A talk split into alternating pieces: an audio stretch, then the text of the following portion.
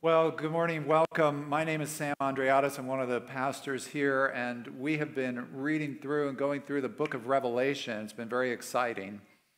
Um, we're going to uh, continue that this morning. We're going to talk about how we can read the book of Revelation, because you know, you read some of the things that John says, he deals in symbols and images talk to, talking to us about these things. And so uh, the question comes how do we interpret these? What are these things that John is talking about? Uh, and we, we looked at this passage last week, just uh, some, of some of chapter 9. And in, in chapter 9, we read about the, the bottomless pit being opened. It's very exciting, but these locusts come out of the pit and they come upon the earth to bring harm upon the earth. And so the question is, what are these locusts? And so there's a certain way of reading the book of Revelation where you, you take your newspaper and you open it up and you read your newspaper or your news feed online and you say, ah, oh, this is what's going on. You go back and you say, and, and this is the way you conclude we're living in the end times. So you take the thing, the, the current headlines and you read them back into the book. But when you do that, it turns out that the meaning of things will change over time because, you know, these headlines change. And so the locusts from hell, as the church has read them that way in different areas, they've, they've successively been the Vandals, and then the Goths, and then the Persians, and then Muslims, and then heretics, and then helicopters, and few decades ago, it was the Beatles. Actually, the rock group, the Beatles. Uh, you laugh, but I was, uh, during, when I was growing up, um, someone explained this to me. And I was so taken with it that I opened the Bible. I wasn't a Christian, never cracked a Bible, but this was so exciting to me that I, I, I had to understand. So I opened the Bible for the first time in order to read Revelation chapter 9. And it all started to make sense. Because Revelation chapter 9, okay, Revelation 9 was not too different from a tract on the Beatles album, the White Album, that was released, you know, not too long ago.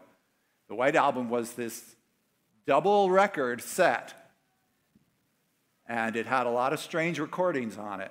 And one of the recordings wasn't really a song, but it was a track on the White Album. It was called Revolution Number Nine.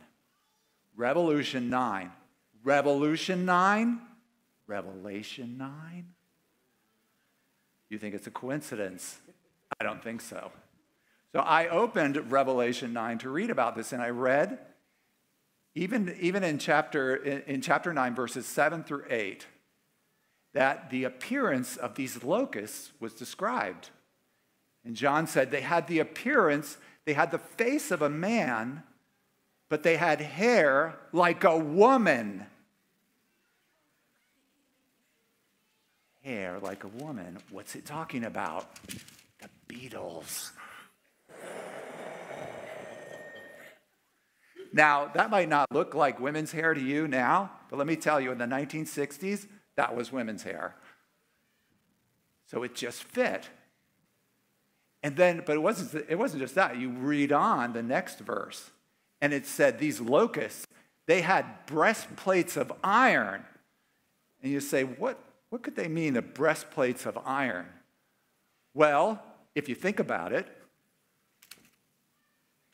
if you're somebody in the first century, you know, a common person like John, just, just in the first century. And all these interpretations, by the way, they all depend upon you saying at a certain point, well, if a first century person looked at our time, they wouldn't understand what was going on, right? They wouldn't understand our technology. So, what would they think? It all depends on that kind of thinking. And so, what would they think if they saw someone with an electric guitar, right? It was a breastplate. They wouldn't know what an electric guitar is.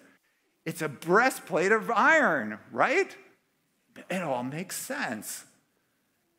And not only that, if he goes on and says, the sound of their wings was like the sound of many horses and chariots. You can just read this.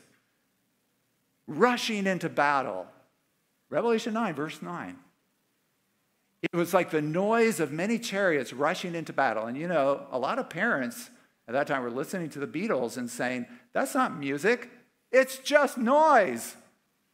Well, there it is in Revelation 9. It's the noise of many chariots rushing into battle, especially when you add in the newly invented and uh, newly used effect of guitar distortion.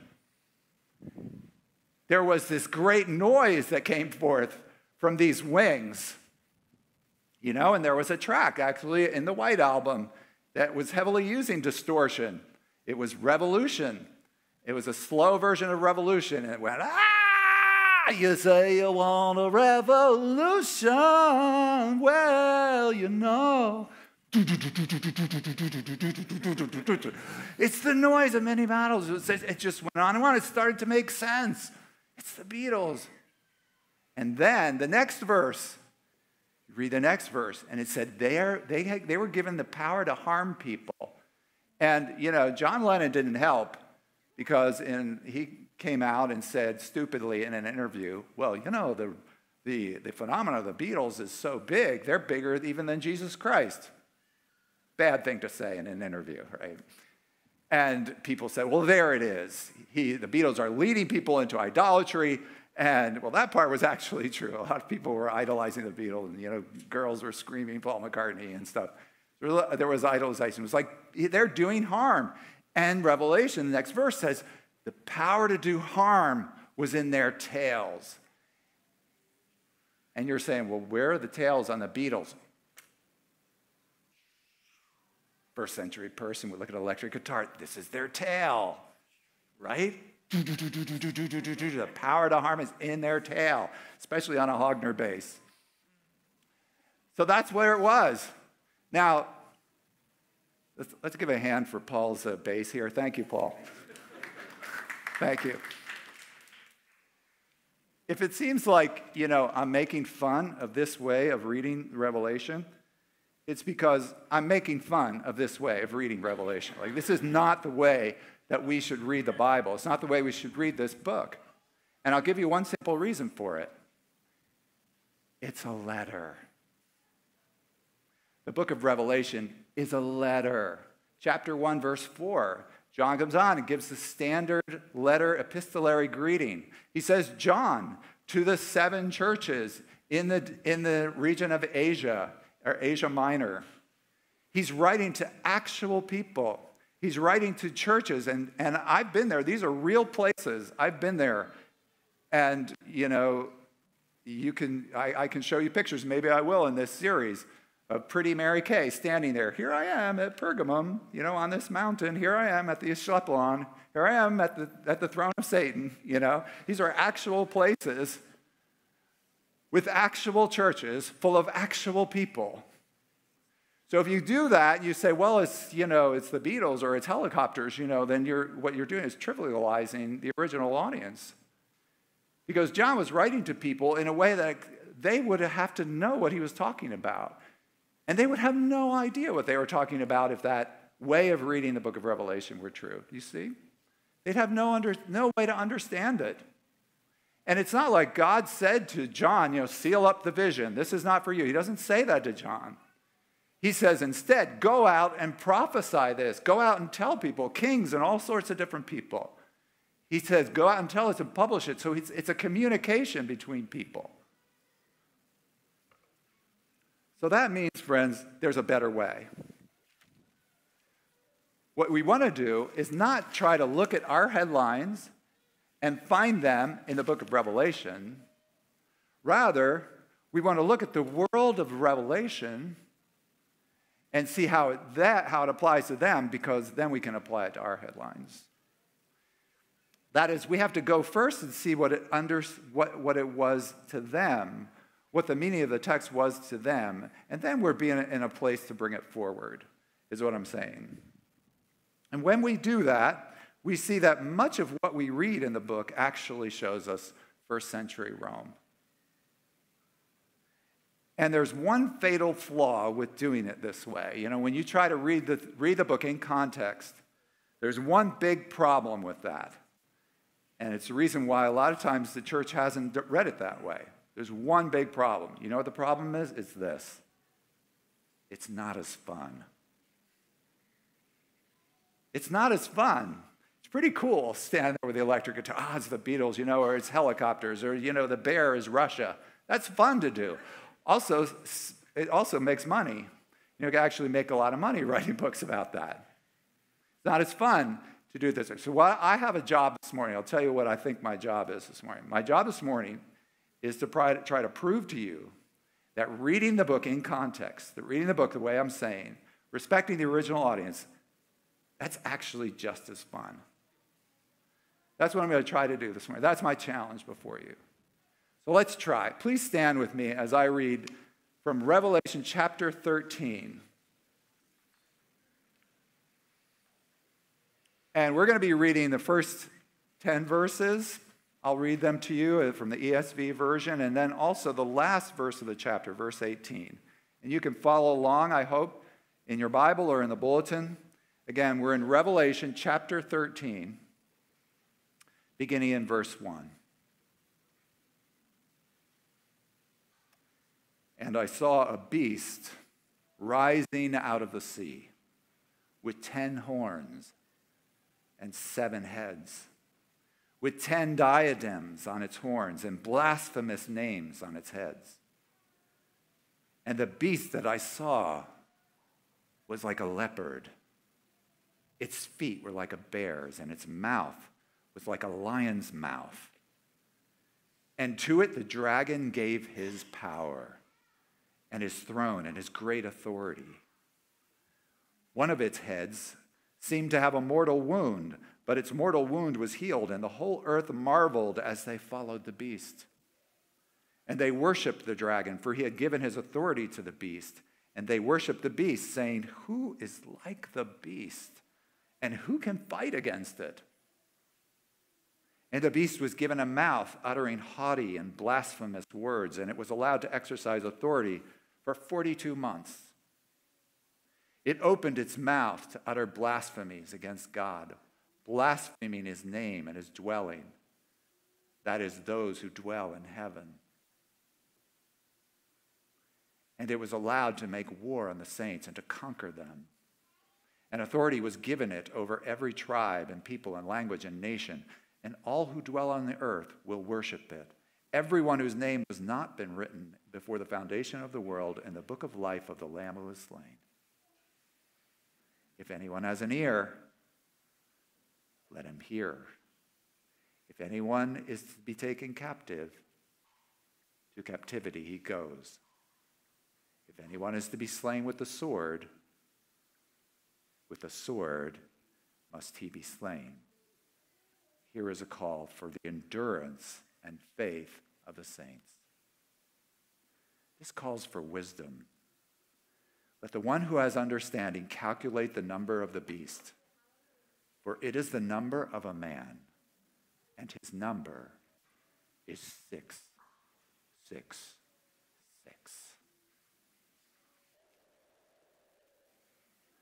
This is the word of the Lord. Thanks be to God. Please be seated. 666. Well, in AD 54, the world changed. The world changed in a big way because AD 54 was the year that Nero Caesar came to power. And this was one of the emperors, the fifth emperor of the Roman Empire. And let me tell you, if you, you probably know that name, if you've read any history at all, Nero Caesar was a bloodthirsty tyrant. I mean, he was awful. There are certain things that he did, and it almost seemed like the reason he did them was simply to be cruel. I mean, it was like he went beyond and just did things that just seemed cruel. It was like he was a psychopath.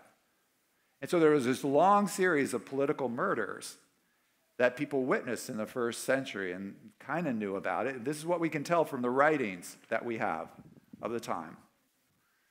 And the kind of most notorious murder that Nero committed was the murder, uh, it seems, of his own mother. Agrippina. He actually, it seemed, killed his own mother. So this guy was a beast. He was beastly. He was the first emperor to actually persecute the Christian church. Christianity had been really spreading like wildfire, had been kind of, kind of taken over the whole Roman Empire. It was really, it was, it was an amazing time. It seemed like the kingdom of heaven was coming. And this, this emperor came on, it, it suddenly came to the notice of Rome. And he was the first person to act, first emperor actually to persecute. There were local persecutions, but this was the first emperor to actually persecute Christians. And it was in Rome, but it was brutal. And he was brutal. He would take Christians, he would, if you were known as a Christian, he would seize you and burn you alive. He burned people alive as torches. So imagine what this was like if you were a Christian at that time. Imagine the trauma that you'd be experiencing. Here, the kingdom of heaven was coming in, it was happening. And then this one came, came forward the, and rose to power, to, excuse me, to power. Nero Caesar. In fact, this was the persecution that, that likely was the one that killed the Apostle Peter and likely killed the Apostle Paul. Think about that. They're the leaders of the movement suddenly taken out. What would it feel like to you if you were in the first century? And it wasn't just the Christians, the people at the time in the empire recognized his beastliness. And that, in fact, I put these, you know, you have some quotations in the beginning of your bulletin from, from contemporaries. Marcus Aurelius, a later emperor, he actually called Nero the beast. He's a beast. And a contemporary there, also, one of the you know, visitors to Rome at the time, Apollonius of, of Tyana, he calls Nero, Nero Caesar, the beast. So he was clearly beast like. He, he was killing God's witnesses. And he was fully demonstrating the opposition to the kingdom of heaven that rose up in response to the success of the Christian witness. So, who are we looking at, friends, when we hear John describe the beast? Well, let me show you something. It's pretty cool. But to do that, I, I have to teach you a new word, okay?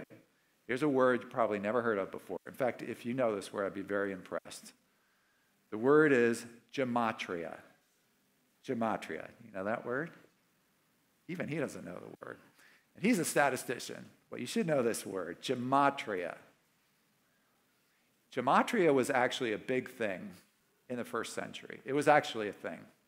And it arose because the alphabets that would be in use at the time in these circles didn't have numbers, separate symbols for numbers. So whether you're talking about Hebrew or Greek, they didn't have a separate number system like uh, we, we use Arabic numbers, symbols, right, for numbers.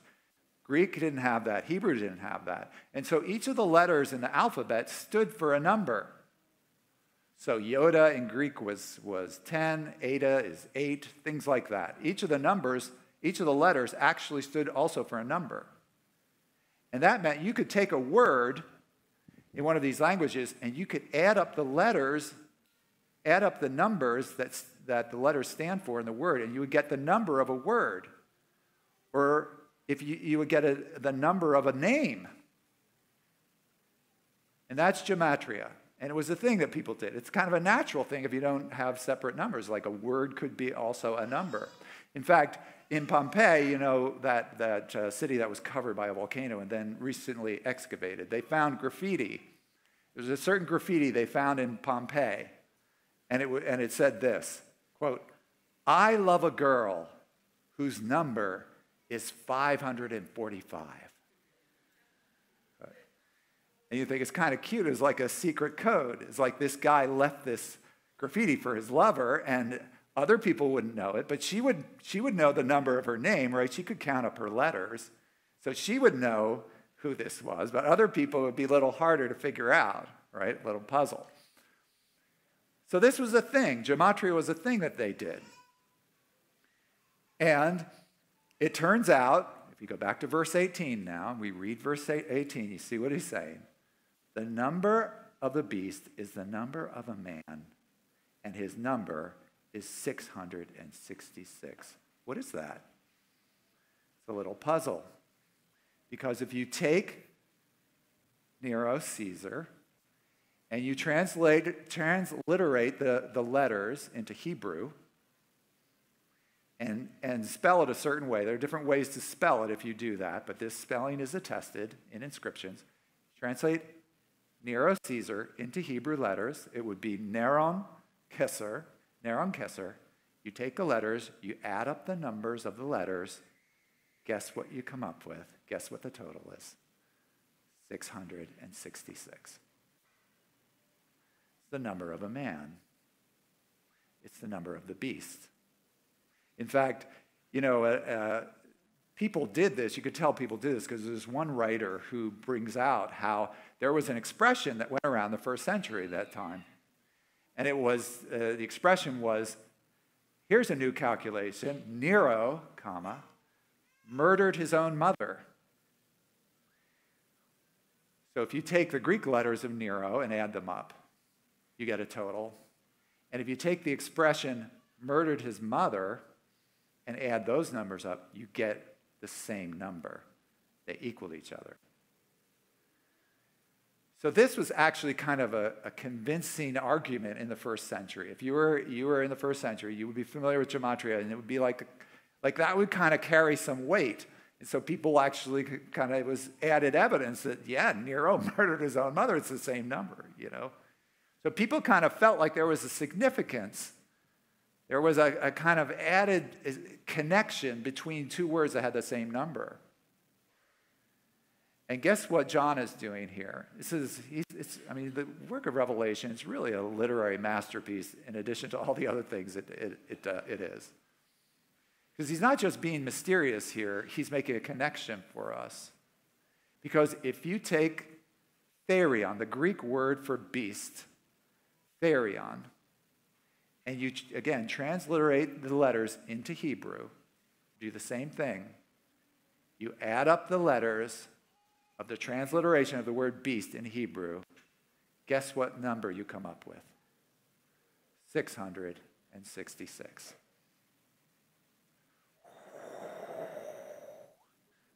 It's pretty cool, right? You see what John is doing? He's giving kind of evidence, conclusive evidence, apocalyptic gematria style, that this ruler is a beast. In fact, he's not only a beast, he's the beast. He is the actual effort of Satan to stop the kingdom of heaven, to come against the kingdom of heaven. That's what he's saying. So, John is calling for the people at that time to understand the persecution of the church is happening from these first century emperors, these different heads of the beast, and trying to help them understand it from a divine perspective. It might seem like you're losing first century Christians, but you are not losing. God has a different way of winning, the way of overcoming, the way of conquering. We started to talk about last week. So, one more thing that you can read in this passage, you, like you read verse 3 and you say, the mortal, the, the head of the beast gets a mortal wound, and then he's healed. See that in verse 3? So, what is going on there? How could the head have a mortal wound and then be healed? And this is something that's repeated, actually. It's repeated in this chapter the head that has a wound and then is healed. It's kind of a theme. And in uh, a later chapter, chapter 17, it comes out as the one who was and is not and will, will be again. And it's like, what's going on there with the beast? Well, in AD 68, Nero, his, his, his atrocities finally were catching up with him, and he was actually coming to be held account.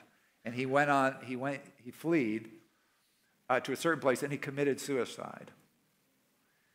And that was chaotic. It was a, it was a chaotic time. It ended the, the only dynasty that they had known at that time from the, from the Roman Empire, the Julio Claudian dynasty. And it plunged the entire known world there into chaos because suddenly the power wasn't there anymore. And it, people, the, the, the empire felt like it was disintegrating, felt like it was just crumbling. And so nobody knew what was going to happen, but, but one thing everybody was sure of, and that was the power of the empire was over. When Nero committed suicide, that was it. That was the end. And then what happened the following year, AD 69, is the rise of Vespasian. And Vespasian came to power at that time, and it was just like almost like a, re, a reincarnation. It was like the, the power came back into the empire. He turned around, he squashed the Jewish result, re, revolt in Israel and in Palestine. He squashed these other revolts, completely put them down. And so the power of Rome was there again. And it seemed almost miraculous. People thought the empire had fallen apart, and then Vespasian came in, and the empire power came back again. What was it? It was the resuscitation of the beast. It was the power of the beast coming back. If you lived through those events in AD 69, or they were a memory for you, they, you would be deeply affected by these things. Deeply affected by them. And it would make Rome seem invincible. In fact, there was a graffiti that was found, you know, in the excavation of Ephesus. And, you know, if you're ever in Western Turkey, fantastic place to go. It's a miraculous, it's, a, it's an incredible excavation of Ephesus. And the graffiti found on the wall said this, quote, Rome, ruler of all, your power will never die, unquote. Now read verse 4. Now read verse 4 and what it says, and you begin to understand what it would mean to the first audience. The imperial power just cannot be challenged. Who is like the beast? Who can fight against the beast? Gets a mortal wound and it recovers. Now, those are the headlines that I would, I would propose to you are behind chapter 19, rather than the Beatles or helicopters. And John is still doing something, you know, uh, very clever here. It's still fun. But that allows us, friends, to read this passage, I think, as it, as it should be, so we could bring it forward to our times. Does it have relevance for today? Oh, yes. Is it important for us today? Yes. What does it tell us? It tells us something that we could be just as, as surprised by as the first century Christians that the times of the beast are allowed that, verse 2, power from governments that rise to oppose God comes from the devil. The dragon is the devil. And he empowers governments to rise, to oppose what God is doing, to oppose the coming of the kingdom on earth. And it's bitter, it's bitter to hear, but verse 5 the times of persecution are sometimes given whether you call it 42 months or whether you call it 1,260 days or whether you call it three and a half years, that's what the number means. That there are times of persecution, times when the church is being faithful, and those times are times when the rage of the beast is being felt. And verse 7 the government will be allowed to persecute Christians. That's the mystery. That's the secret. Remember of the unsealed scroll in verses 10 in chapters 10 and 11 we looked at last time. This is how the kingdom comes. And it's bitter to our stomach because this is tough. This is fearful. You know, the proper way to read verse 2 you know, we read verse 2 and it's like, let's describe the beast. He's like a leopard, he's like a bear, he's like a lion. And we read that and, you know, we're used to going to the zoo. And so we think, oh, isn't that cute? You know, a bear rolls over, he shakes his claw. You know, we see the leopard behind bars and we say, how beautiful. That's not the way to read verse 2. we read, way to read verse 2 is, is that to realize you're in front of a wild animal. And the only appropriate response is to be afraid, to call out to God, because that's what you do in front of a wild animal. Let me tell you, I was recently actually in this Asia Minor, as they're calling it, recently there, and I was surrounded by wild bears. I was in an area where there were wild bears that were roaming. And let me tell you something wild bears don't ask any questions. They just come and they tear whatever they want to. They take whatever they want to. And they're angry, watch out. So the proper response to verse 2 is be afraid. Be very afraid. Because these times are, are allowed